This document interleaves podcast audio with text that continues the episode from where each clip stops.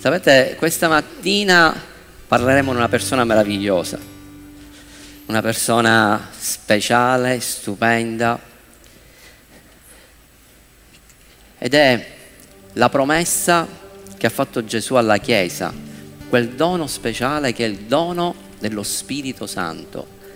E parleremo di lui oggi, lo conosceremo in una maniera più profonda. E sapete, quando c'è la sua presenza, tutto cambia. Quando scende la sua gloria, le distrazioni, le malattie, le preoccupazioni vanno via. Amen. E noi stamattina sappiamo che la sua presenza è qui in questo luogo e questa mattina lo Spirito Santo inizierà a operare. Sapete, ovunque andava Gesù, lo Spirito Santo era su di lui e ovunque lui andava guariva, liberava, salvava. E quello che mi tocca, sapete qual è? È che le folle lo seguivano, le folle, coloro che erano ammalati, coloro che avevano bisogno, non rimanevano a casa.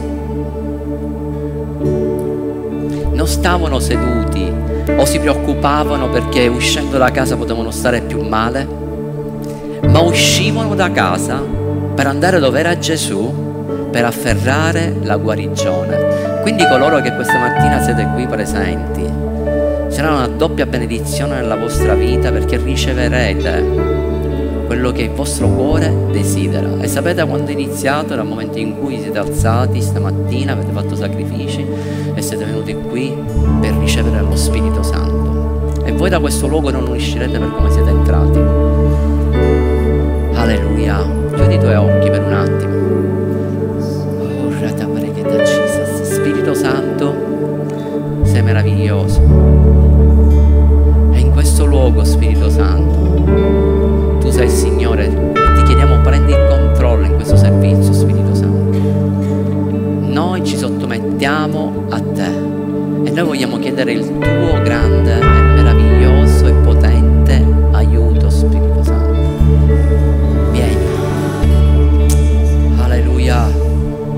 La sua presenza è qui, è in mezzo a noi in questo luogo. E lui è già iniziato a ministrare. Inizia a ricevere questa mattina. Inizia a ricevere. Apri il tuo cuore a lui. Ricevi Cristo Gesù come tuo Signore e Salvatore. Chiedi allo Spirito Santo questa mattina di parlarti, di riempirti. Sai chi è che guarisce? Sai chi è che convince di peccato, di giustizia, di giudizio? Non sono io, non sono gli uomini, ma è lo Spirito Santo. Alleluia. Davide amava stare alla presenza di Dio. E sapete, quella volta quando lui è caduto, per nove mesi è stato fuori dalla presenza di Dio stato per nove mesi il grande adoratore, il grande re, Davide. L'uomo secondo il cuore di Dio per nove mesi era fuori di sé. Non riusciva a comprendere la situazione in cui si era venuto a trovare che stava vivendo nel peccato. Commise adulterio, commise omicidio facendo uccidere il marito della sua amante perché era sotto l'effetto della coppa di stordimento. Ma quando arrivò il profeta Nathan, eh, lo svegliò, gli fece aprire gli occhi. Davide si rese conto immediatamente degli errori che aveva commesso, si è inginocchiato, ha iniziato a piangere. È quello che dico sempre e che ripeto sempre, lo ripeterei sempre ogni domenica, che lui non ha mai dato la colpa a nessuno. Dice la colpa è mia e lui nel Salmo 51, versetto 11, ha gridato con tutto il suo cuore questo. Signore, la colpa è mia, ho sbagliato, tutto quanto, ma ti chiedo una cosa. Non buttarmi via, non cacciarmi via dalla tua presenza non togliermi il tuo Santo Spirito, perché Davide aveva veramente realizzato la potenza e il bisogno che aveva giornalmente per portare a compimento il proposito di Dio nella sua vita dell'aiuto dello Spirito Santo. E tu questa mattina devi dichiarare che hai bisogno di Lui, che senza di Lui non puoi fare nulla. E tu ogni giorno devi chiedere il suo aiuto e devi chiedere Spirito Santo vieni, ho bisogno di te, voglio stare alla tua presenza. Alleluia. Facciamo un applauso allo Spirito Santo.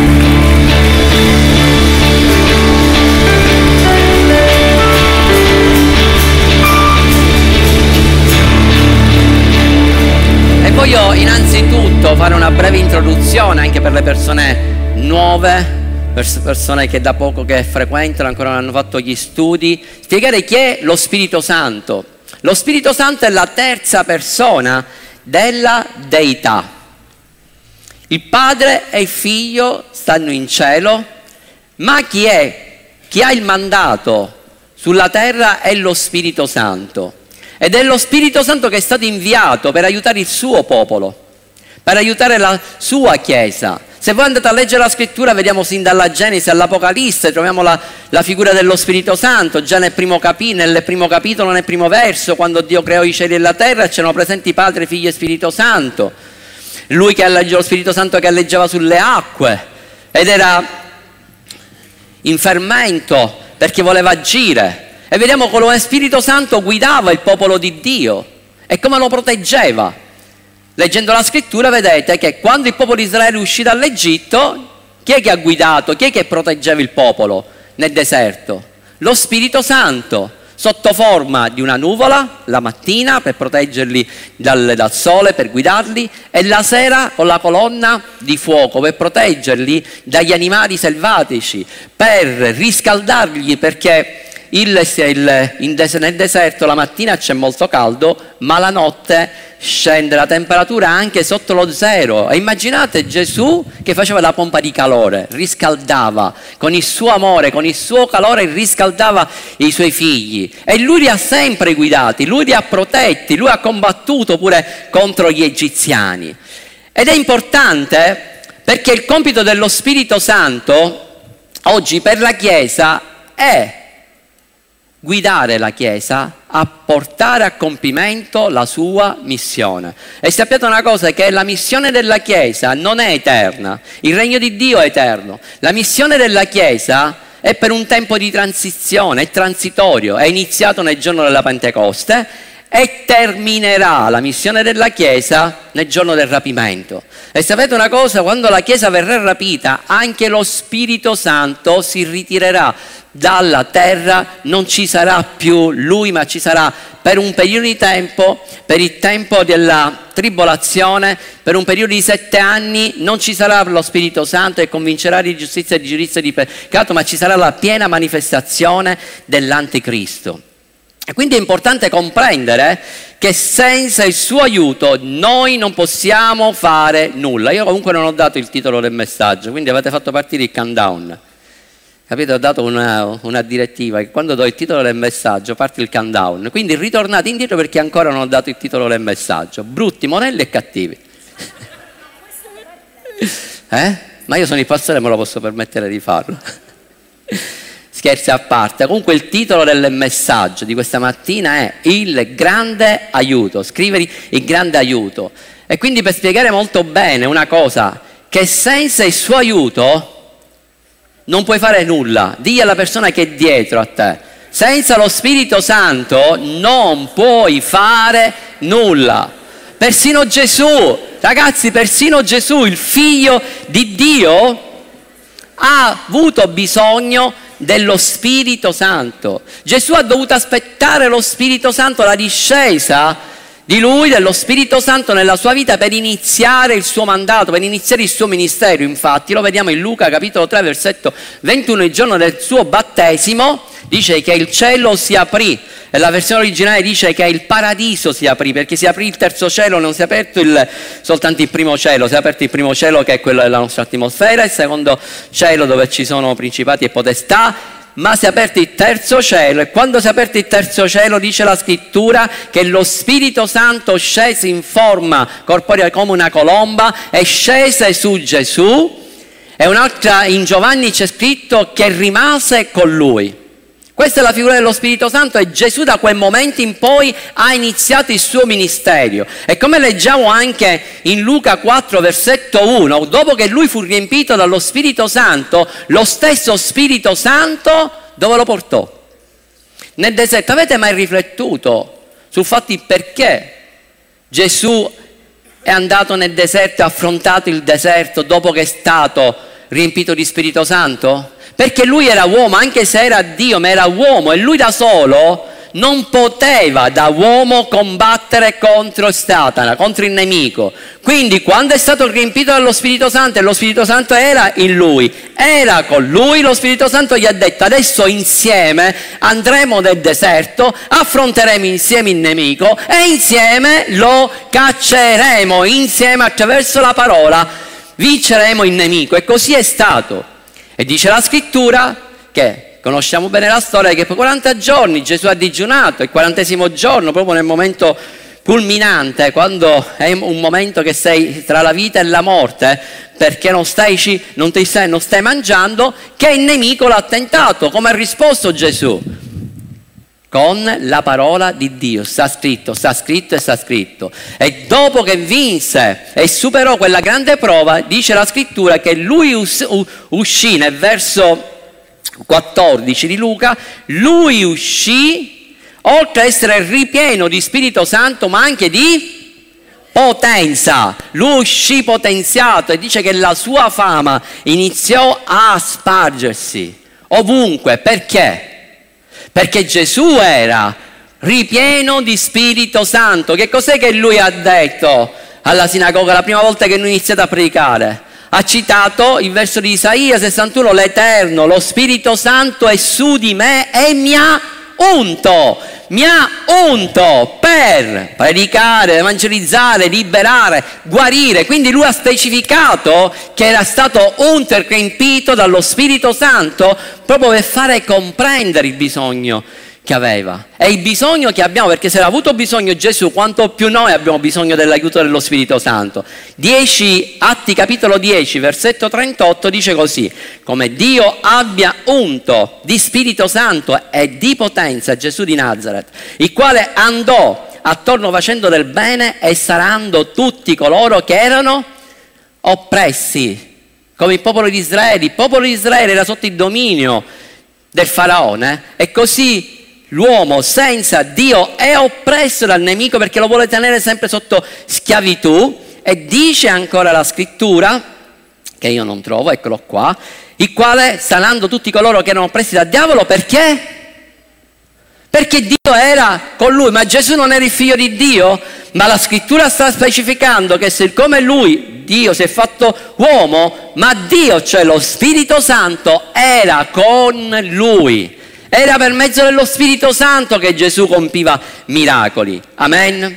È lo Spirito Santo che è potente. Sapete, Gesù ha operato tutto il tempo con lo Spirito Santo. Poi ha detto ai suoi discepoli, prima di morire, ha detto che loro erano tristi, dice è bene che io me ne vado, perché se io non me ne vado, papà, il padre, non può mandare lo Spirito Santo, ha fatto una promessa, la promessa dello Spirito Santo. E quindi lo Spirito Santo è il sostituto di Gesù sulla terra, perché mentre c'era Gesù per i discepoli, per, per, il gruppo, era Gesù che stava con loro, era Gesù il consolatore, era Gesù che incoraggiava, era Gesù che insegnava perché c'era l'unzione nella sua vita. Ma dopo che è andato via Gesù, prima di andarsene cos'è che ha detto? Il Padre manderà l'allos paracletos, lo Spirito Santo Allos significa uno uguale, uno come a me, uno che ti aiuterà, uno che ti incoraggerà, uno che nel momento di bisogno sarà sempre con te, lui che ti insegnerà, lui che ti guiderà. Questa è la figura dello Spirito Santo. E per terminare questa introduzione, Gesù disse, dopo che ha dato il mandato alla Chiesa, dice andate per tutto il mondo, predicate, eh, guarite tutti, però prima di fare questo vi dovete, dovete aspettare la discesa dello Spirito Santo, dovete riunirvi a Gerusalemme e aspettate. E quando scenderà Lui, dopo che lo Spirito Santo scenderà su di voi, voi che sarete riempiti di potenza, potete iniziare il vostro ministero. Infatti in Atti capitolo 1, versetto 8 dice, ma voi riceverete potenza, cioè dunamis. Avete mai visto l'esplosione in una dinamite? Cos'è che fa? Cosa si fa? Si accende la miccia, quindi in questo momento è lo fuoco dello Spirito Santo che accende la miccia e dopo che la getti esplode. Wow! E in quel giorno dice la scrittura che scesero in, sotto forma di lingue, 120 lingue di fuoco, quindi era ognuno per, per, ogni singola persona, per potenziare quella dinamite, scese su di loro e ci fu un'esplosione da quel momento in poi quei dodici apostoli misero sotto sopra il mondo perché lo Spirito Santo era su di loro, c'era una dinamite, c'è una potenza e se tu hai ricevuto lo Spirito Santo c'è potenza e c'è dinamite dentro di te ovunque tu vai, puoi gettare potenza, dinamite e accendere il fuoco dello Spirito Santo. A questo tu sei stato chiamato. Ora, dov'è? Lui è il nostro grande aiuto. Da dove che ho preso la base di questa predicazione? Da Romani capitolo 8 versetto 26. E dice così, nello stesso modo anche lo Spirito sovviene alle nostre debolezze perché non sappiamo ciò che dobbiamo chiedere in preghiera come si conviene, ma lo Spirito Santo intercede per noi con sospiri ineffabili. Cioè lo Spirito Santo che ci viene in aiuto, perché quando noi non sappiamo come pregare in una maniera specifica, chiediamo il suo aiuto, lui interviene e lui opera insieme a noi. Ma che significa la parola debolezza?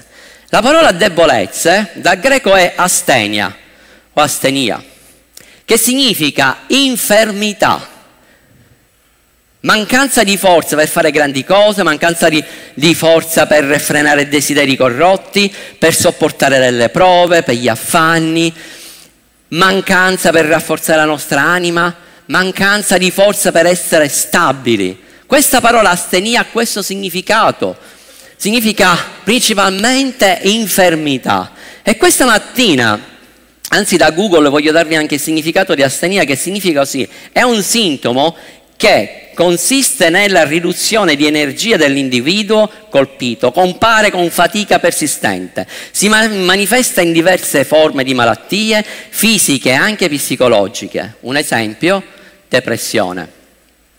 Lo Spirito Santo intercede con noi. Ora vediamo insieme la parola infermità. Studiando i quattro Vangeli, noi vediamo che Gesù ha guarito cinque categorie di infermità. E questa parola, astenia, li racchiude tutte perché è in maniera generale, non parla in maniera specifica, ma andando studiando i quattro Vangeli studiamo e vediamo che ci sono cinque categorie di malattie che ha guarito Gesù. E la prima è nosos. Ripetete insieme a me, nosos. Mettiti qua più centrale. E questa, questa parola che la troviamo in Matteo 4:23, quando dice Gesù andava attorno per la Galilea insegnando loro le sinagoghe, predicando il Vangelo del Regno e sanando ogni malattia. Questa parola ogni malattia è nosos. E questa malattia, questa parola indica una malattia terminale, una malattia dove non c'è nessuna speranza, dove i medici dichiarano sei destinato a morire. I medici forse possono dirti pure il tempo che ti rimane di vita, ma non c'è nessuna medicina, nessuna speranza umana per guarire da questa malattia. Può essere un cancro, una diagnosi di un cancro e ti dicono e ti hanno detto forse che ci sarai sei mesi di vita, un anno di vita, forse cinque anni di vita, ma sappi una cosa che sei destinato a morire di questa malattia. Ma la Bibbia dice che Gesù ha guarito tutti coloro che avevano questo tipo di malattia, non so se era una malattia che non c'era nessuna speranza. E ovunque Gesù è arrivato dice che lui ha sanato. E coloro che avevano un decreto, una dichiarazione di morte Gesù l'ha cambiato in una dichiarazione di vita. Io questa mattina dichiaro, decreto e profetizzo che quello che Gesù ha fatto duemila anni fa, Gesù è ancora potente perché lo Spirito Santo è qui in mezzo a noi, perché noi abbiamo un Gesù che è vivo, un un Gesù che libera, un Gesù che guarisce e tu questa mattina tu devi afferrare, tu devi afferrare la tua guarigione perché ti appartiene, perché è tua. Amen. E la gente quando andava da Gesù ci andava con aspettativa perché sapeva che avrebbe ricevuto. La seconda parola greca è malachia, che si trova sempre in questo versetto che dice ha guarito ogni malattia e ogni infermità. E la parola infermità è malachia. Eccola qua. Che cos'è questa malattia? Questa malattia, dice dal dizionario, è morbidezza, cioè snervamento. È una malattia che colpisce i muscoli. Puoi convivere con questa malattia, ma è una malattia che porta alla paralisi. Porta, può portare una paralisi soltanto a un braccio, o una gamba, o una paralisi facciale, oppure una paralisi totale. Per descriverla ancora in una maniera peggiore, una malattia che è tremenda, che è la malattia, che è quella la SLA, che inizia piano piano a macinare, a mordere, a attaccare i muscoli fino a quando porta alla paralisi totale dove pers- quella persona è prigioniera del proprio corpo. È tremenda una cosa del genere.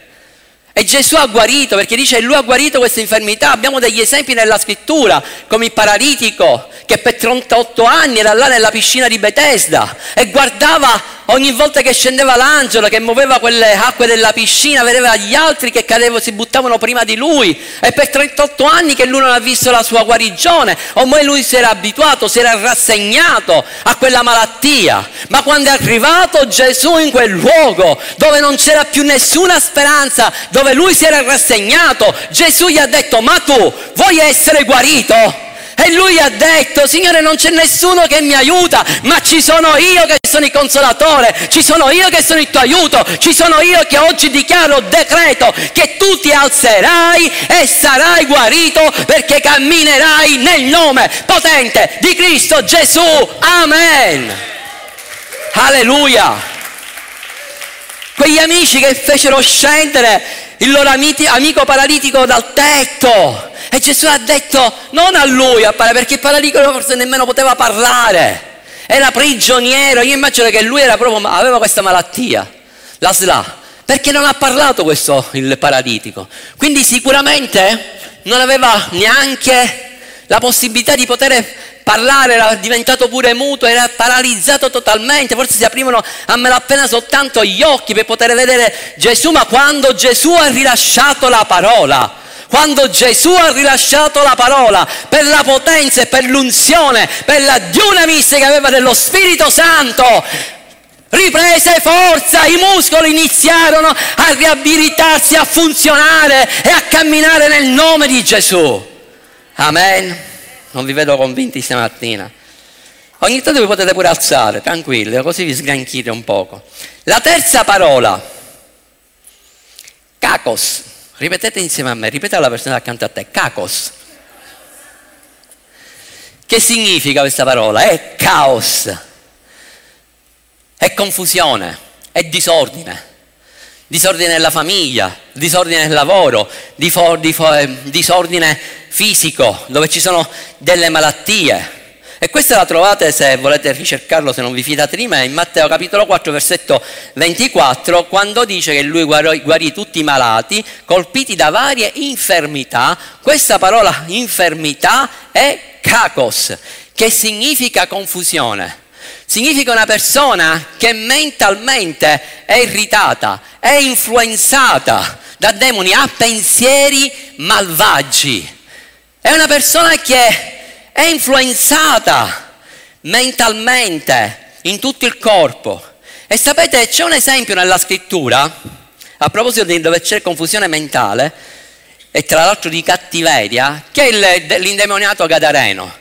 Vi ricordate, dopo che Gesù lo liberò, che c'era una legione di demoni nel suo corpo, dice la scrittura che poi quelli del villaggio passarono dove si trovava quest'uomo e lo trovarono vestito bene, seduto e sano di mente. La parola mente è sofroneo, che significa essere sobri, esercitare autocontrollo per frenare proprie passioni. E dice seduto, significa che aveva, ora aveva finalmente una fissa dimora, mentre prima lui vagava per i sepolcri, andava in giro, non aveva nessuna meta. Da quel momento in poi, da quando è arrivato Gesù, è arrivato l'ordine nella sua vita, perché Gesù quando inizia un'opera la porta sempre a compimento, non l'ha soltanto liberato, ma siccome questo problema che aveva avuto dei demoni avevano anche intaccato, influenzato la sua mente, quindi c'erano dei residui anche di malattia mentale, Gesù ha messo ordine anche nella sua mente. E se tu hai qualche problema mentale, Sappi una cosa, penso che qualcuno ha un po' di disordine mentale. Io questa mattina dichiaro, decreto e profetizzo che lo Spirito Santo metterà ordine nella tua mente, che lo Spirito Santo metterà ordine nella tua famiglia, metterà ordine nel tuo lavoro, metterà ordine nel tuo fisico, perché lo Spirito Santo è potente per fare questo. Amen. Quarta parola greca, mastic masticare. Questa è tremenda. Questa, guardate, ieri mentre meditavo e studiavo ero da solo, ho iniziato a piangere, perché questa parola mastix è peste, piaga. E ora vi, vi farò vedere dove troviamo la, questa parte, questa parola, che significa sferza, frusta, flagello, percuotere, peste, una calamità, mordere e rosicchiare. Sapete, questa era una parola antica che veniva usata dai romani per una tortura tremenda. Cosa facevano? Prendevano la persona, la vittima, la legavano a un palo e iniziavano a colpirla. Colpivano, colpivano, colpivano, colpivano, colpivano. Poi a un certo punto si fermavano quando vedeva che quella persona già non ce la faceva quasi più, la riportavano in cella e quindi quella vittima pensava che era tutto finito. Ma appena si riprendeva, riprendevano nuovamente la vittima, la legavano, la colpivano, la colpivano e la colpivano. Questa è una malattia tremenda perché è una malattia che colpisce la persona. Poi c'è il periodo che non hai più nulla e poi ritorna di nuovo.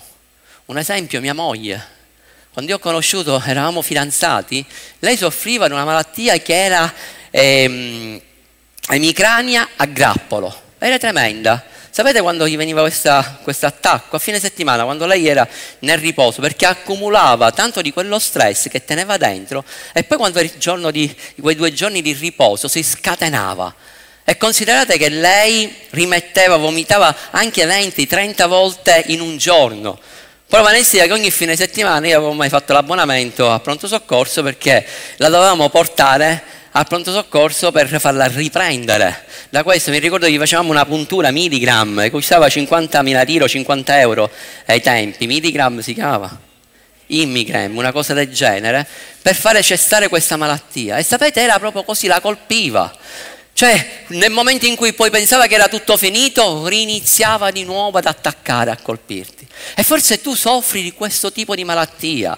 Hai una malattia che ti colpisce, che ti fa male e ti tiene sotto stress, non ce la fai più. Poi a un certo punto va via e pensi che tutto è finito, invece dopo ricomincia di nuovo. E questo non parla soltanto di malattia, questo parla a volte di circostanze nella tua vita. Quando magari pensi che i tuoi problemi finanziari sono finiti e invece poi ricomincia di nuovo, ti arrivano delle bollette, ti arrivano delle cose da pagare, vieni colpito di nuovo e colpito e non sai quello che devi fare e cominci a camminare a testa bassa perché c'è sempre lui, il nemico, che ti tocca, che ti colpisce, che ti vuole fare stare male colpisce, colpisce, colpisce sempre in continuazione.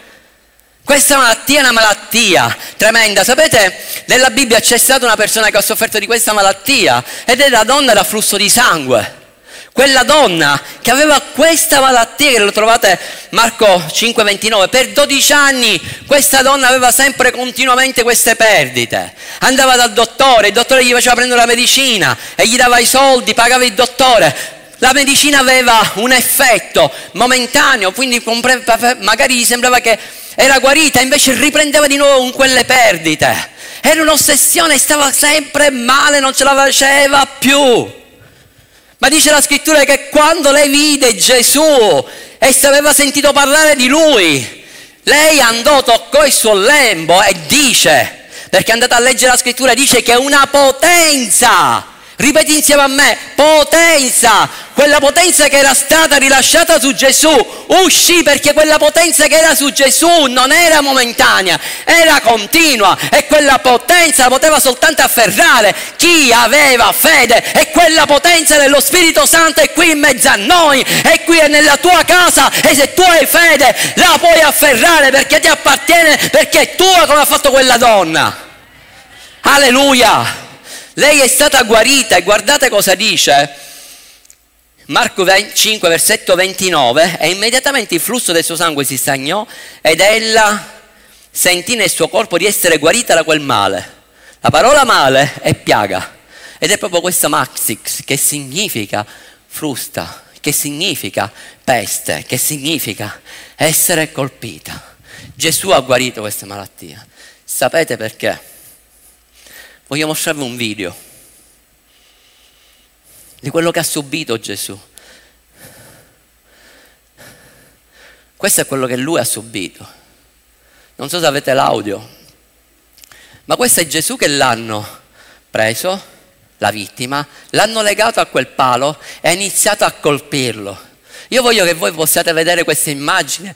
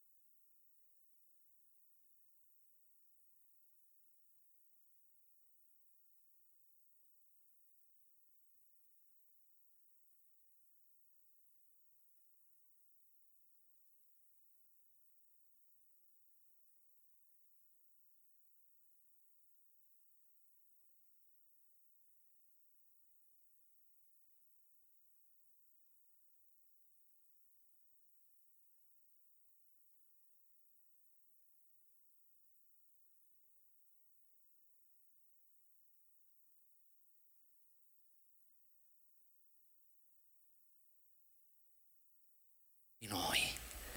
E se tu hai una malattia, qualunque sia il tuo problema, se ti senti colpito e schiacciato dal nemico, sappi una cosa, che lui ha pagato per te.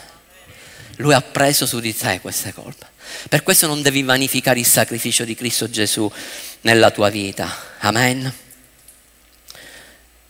Quinta e ultima parola, arrostos, che non è arrostire. E questa malattia è parla di senza forza, essere debole, ma soprattutto ti racchiude tutto in una parola, addio.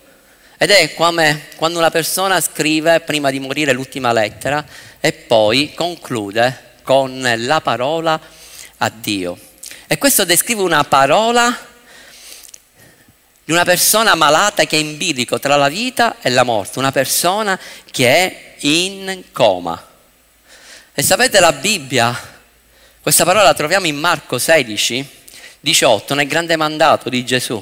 Perché Gesù ha detto imporranno le mani agli infermi, e questa parola infermi è arrostos, che significa imporranno le mani a coloro che sono in coma e coloro che sono in coma si risveglieranno per la potenza che c'è nel sangue di Cristo Gesù e per l'unzione dello Spirito Santo. Sai una cosa, la parola è guariranno, significa che non è un miracolo istantaneo. Per questo può succedere che tu stai pregando per una persona che è in coma e ancora non si sta risvegliando, ma qua la scrittura Gesù stava dicendo guarda che c'è speranza per ciascuno e tu devi essere là a perseverare, a perseverare nella, nella preghiera affinché quella persona esca fuori da questa condizione di coma. E forse tu ti stai trovando in questa situazione, anche spiritualmente, che ti senti in coma, che non c'è vita dentro di te, ma lo Spirito Santo questa mattina ti dice risvegliati o tu che dormi e risorgi fra i morti perché Cristo è in te, perché la sua luce risplende sulla tua vita. Alleluia. Alleluia. Quindi riepilogando le cinque categorie sono nono, nosos, che significa malattia terminale, malachia, che significa che colpisce i muscoli che paralizza, cacos che significa caos, oppressione, mastic che significa malattia che tortura continuamente e arrossus che è tra la vita e la morte. E tutte queste cinque categorie si racchiudono tutte in quella parola astenia che noi troviamo in Romani capitolo 8 versetto 26. Questo versetto descrive che noi, come credenti, non sto parlando dei non credenti, io sto parlando dei credenti che a volte possiamo, ci possiamo trovare che siamo malati spiritualmente, che siamo paralizzati, che non possiamo fare nulla, che siamo confusi, che c'è confusione, che c'è caos. E se non abbiamo l'aiuto dello Spirito Santo, i problemi si presenteranno sempre. Quando non c'è l'aiuto dello Spirito Santo, i, pre- i, problemi si presenteranno sempre, ti colpiranno, ti colpiranno perché questo è il compito del diavolo. Il diavolo, il suo compito è quello che ti vuole toccare e ti vuole colpire. Che cos'è questo aiuto? Studiamo la parola aiuto. La parola aiuto dal greco è sinanti lambanomai. Ripetete insieme a me. Sinanti lambanomai si nantilabano mai, è facilissimo a dirlo. Eh, Fabrizio, lo ripeti per favore a voce alta. Che cosa significa? Che significa aggrapparsi insieme, sforzarsi di ottenere. In poche parole, è uno che ti aiuta, ti afferra, ti sostiene, sta con te, sta accanto a te e non ti allontana mai. Sai una cosa? Lo Spirito Santo quando stava dettando questo verso, lui non ha trovato questa parola nel vocabolario greco e se l'è dovuta inventare questa parola. E questa parola è racchiusa a sua volta con tre parole, suddivise così, in questa maniera. La prima è sin. Se vedete è sin, sin, sin talambano mai. Quindi sin che significa? Significa uno che è con, uno che è accanto a te. La seconda parola è antilambano, che significa anti. Anti di solito noi lo ricordiamo come l'anticristo, è uno che va contro, è uno che è contro qualcuno, contro qualcosa e lo fa molto arrabbiato.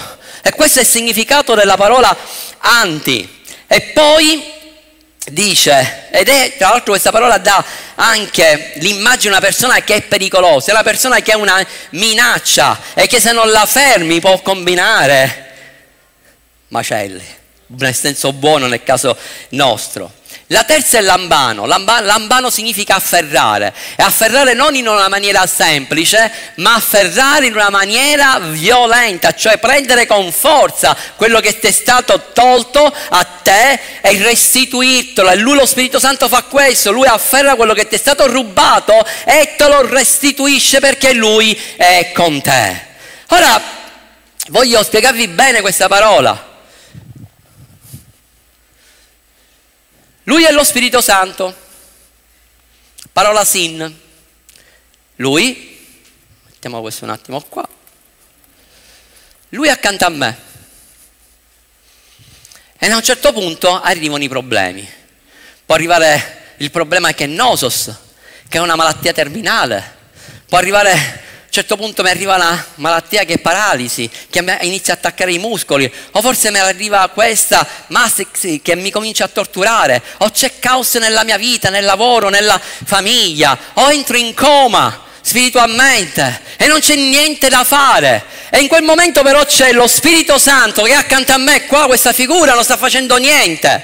Ma a un certo punto entra la seconda parola, anti, che significa fermento, che significa già agitazione, che lui inizia ad agitarsi, agitati, agitati, devi essere agitato, devi, non devi fare niente, però in questo momento è lui in agitazione, pronto ad attaccare. Sapete, questa è come la figura dello Spirito Santo, dove lo troviamo in Genesi capitolo 1, versetto 2, quando dice che lo Spirito di Dio alleggiava sulle acque mentre le tenebre ricoprivano l'abisso, dice che lo Spirito, il Ruah, aveva, era uno Spirito bellico che era pronto, era agitato ad agire. E nel momento in cui entra in azione la parola lambano, che significa in quel momento che io non so perché c'è una paralisi, non so come mi devo muovere, non so come devo guarire, che in quel momento c'è una malattia terminale, mi hanno detto che non c'è più nessuna speranza, nel momento in cui cui sono in coma spiritualmente, o c'è dei debiti che mi stanno toccando, mi stanno colpendo, mi stanno colpendo e non so cosa devo fare, o che c'è caos nella mia vita, a un certo punto io non so cosa fare in quella situazione, non so come agire, ma faccio una cosa importante e dico aiuto Spirito Santo! E lui mi afferra e insieme a me comincia a cacciare malattie, comincia a cacciare il coma, comincia a uscire dal caos, comincia a uscire dalla cosa, perché lui lui lo Spirito Santo è insieme a me. Alleluia! Alleluia! Capisci che abbiamo dentro? Capisci chi c'è dentro di te? E lui è accanto a te. Wow! Lui è il desiderio. Il desiderio dello Spirito Santo è mettersi accanto a te per afferrare anche quello che ti è stato rubato. Io immagino la sua faccia. Tu stai toccando a mio figlio, io sono qua, Tony, sbrigati, quando è che mi chiami? Quando è che lo Spirito Santo era là che alleggiava sulle acque, aspettava quella parola e diceva, padre, quando è che mi dici? Quando è che mi dici sia luce? E io inizierò a mettere ordine caccerò le tenebre. E lui ha agito subito nel momento il padre disse sia luce, e luce fu, le tenebre andarono via e ci fu ordine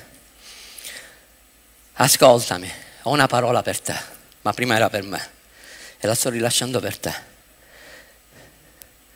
Le tue debolezze ti qualificano per chiedere aiuto allo Spirito Santo. Sei stato qualificato.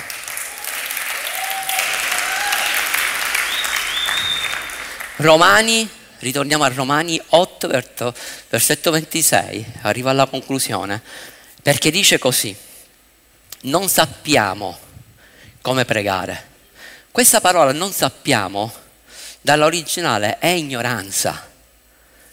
In alcune situazioni sei ignorante, digli alla persona, sei ignorante, ma non sta parlando di un'ignoranza intellettuale, non sta parlando di una ignoranza biblica, ascoltami, ti sta parlando di un'ignoranza per quella situazione specifica perché in quella situazione specifica tu non sai qual è l'origine del problema e quindi non sai come devi pregare. Gesù, per, vi ricordate quando l'altro giorno ho portato l'insegnamento che Gesù non aveva nessuna, non aveva una formula, non aveva un metodo per guarire, ma Gesù cambiava in continuazione, sai perché? Perché a quello cieco gli ha sputato negli occhi? Perché a figlio, a quel, a quel fanciullo ha gridato lo spirito sordo e muto? Perché ognuno aveva una parola specifica? Perché a paralitico, quello che è stato sceso dalle, dagli amici dal tetto gli ha detto i tuoi peccati sono perdonati perché all'altro paralitico gli ha detto tu vuoi essere guarito perché lo Spirito Santo aveva rivelato a Gesù qual era la radice di quel problema. E quindi quando tu non sai qual è l'origine del problema, Chiedi aiuto allo Spirito Santo, inizia a pregare, inizia a intercedere in lingue lo Spirito Santo non ti farà perdere tempo. Forse tu stai perdendo tempo per tante situazioni che non si sbloccano nella tua vita. Sai perché? Perché non sai l'origine del problema. E il momento in cui tu chiedi l'aiuto allo Spirito Santo, lo Spirito Santo ti rivelerà qual è il problema. Tu pregherai per quel problema e il problema andrà via.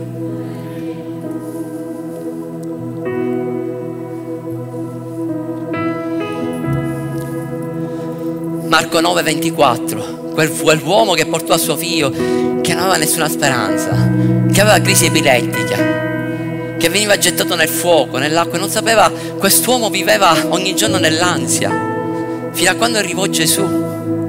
E lui ha detto, i tuoi discepoli non ci sono riusciti. Vi ricordate che Gesù gli ha detto perché ci vuole preghiera e digiuno? Perché gli ha detto preghiera e digiuno? Perché loro dovevano chiedere aiuto, dovevano capire qual era l'origine del problema. E quell'uomo gli disse a Gesù, dice se tu puoi puoi guarirla, e Gesù ha detto, se tu, se tu hai fede, tutto è possibile. Quell'uomo disse, ascolta questa parola, io non ci avevo fatto mai caso, questa parola, l'uomo, il padre gli disse a, a Gesù, sovvieni alla mia incredulità. Questa parola sovvieni è bote che significa aiuto, soccorrere, portare aiuto, aiutante, perché in quel momento c'era Gesù. Gesù era in quel momento come la figura dello Spirito Santo, l'aiuto, il soccorritore. E Gesù io immagino in quel momento, quando lui ha detto sovvieni alla mia debolezza, gli ha detto aiutami, perché ho, ho poca fede. Non ho quella fede per poter credere. Gesù ha detto, ehi, caro padre, io sono qui con te Ora io ti dimostrerò qual è il problema e insieme vedremo il miracolo di tuo figlio. Lui ha sgridato quel demone, lo chiamò per nome spirito muto e sordo e quel fanciullo fu guarito. Perché?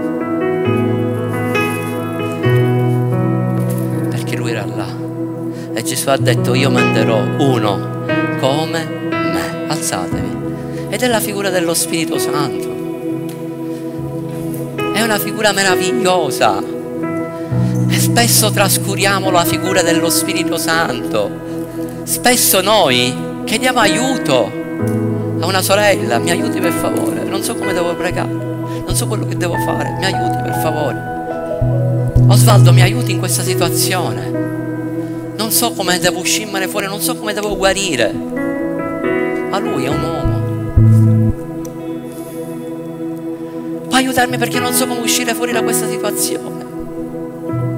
Sapete, ci sono situazioni nella nostra vita che non sappiamo come uscirne, forse ti trovi proprio in una situazione terminale, che non c'è una via di uscita, forse ti trovi nel tunnel della droga e non sai più come uscirtene. Ti hanno detto che morirai di overdose, forse sei entrato nel tunnel dell'alcol, ti hanno detto sicuramente morirai adesso di fegato e non c'è nessuna speranza che ti possa far uscire fuori. Ma io questa mattina ho una parola che ti dà speranza. Che c'è lo Spirito Santo. C'è lo Spirito Santo che è qui, Stefano, è dentro di te. È una potenza, è Dunamis. Ma lui accanto a te ti dice, Stefano, figlio mio, io sono sempre con te. Nel momento in cui fai così, io ti aiuterò in una situazione, io metterò ordine dove c'è disordine io guarirò dove c'è bisogno di guarigione. E lui in questo momento in cui ti prego, aiutami. Chiudete gli occhi.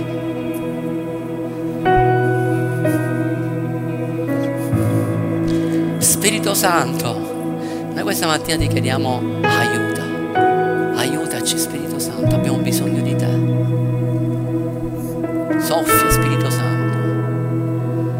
Soffia in mezzo a noi Spirito Santo soffia un vento che libera, soffia un vento che guarisce. Ascoltami, lo Spirito Santo questa mattina ti può, ha il potere, la potenza di guarirti dal posto dove tu ti trovi, anche da casa. Ricevi in questo momento, chiedi il suo aiuto.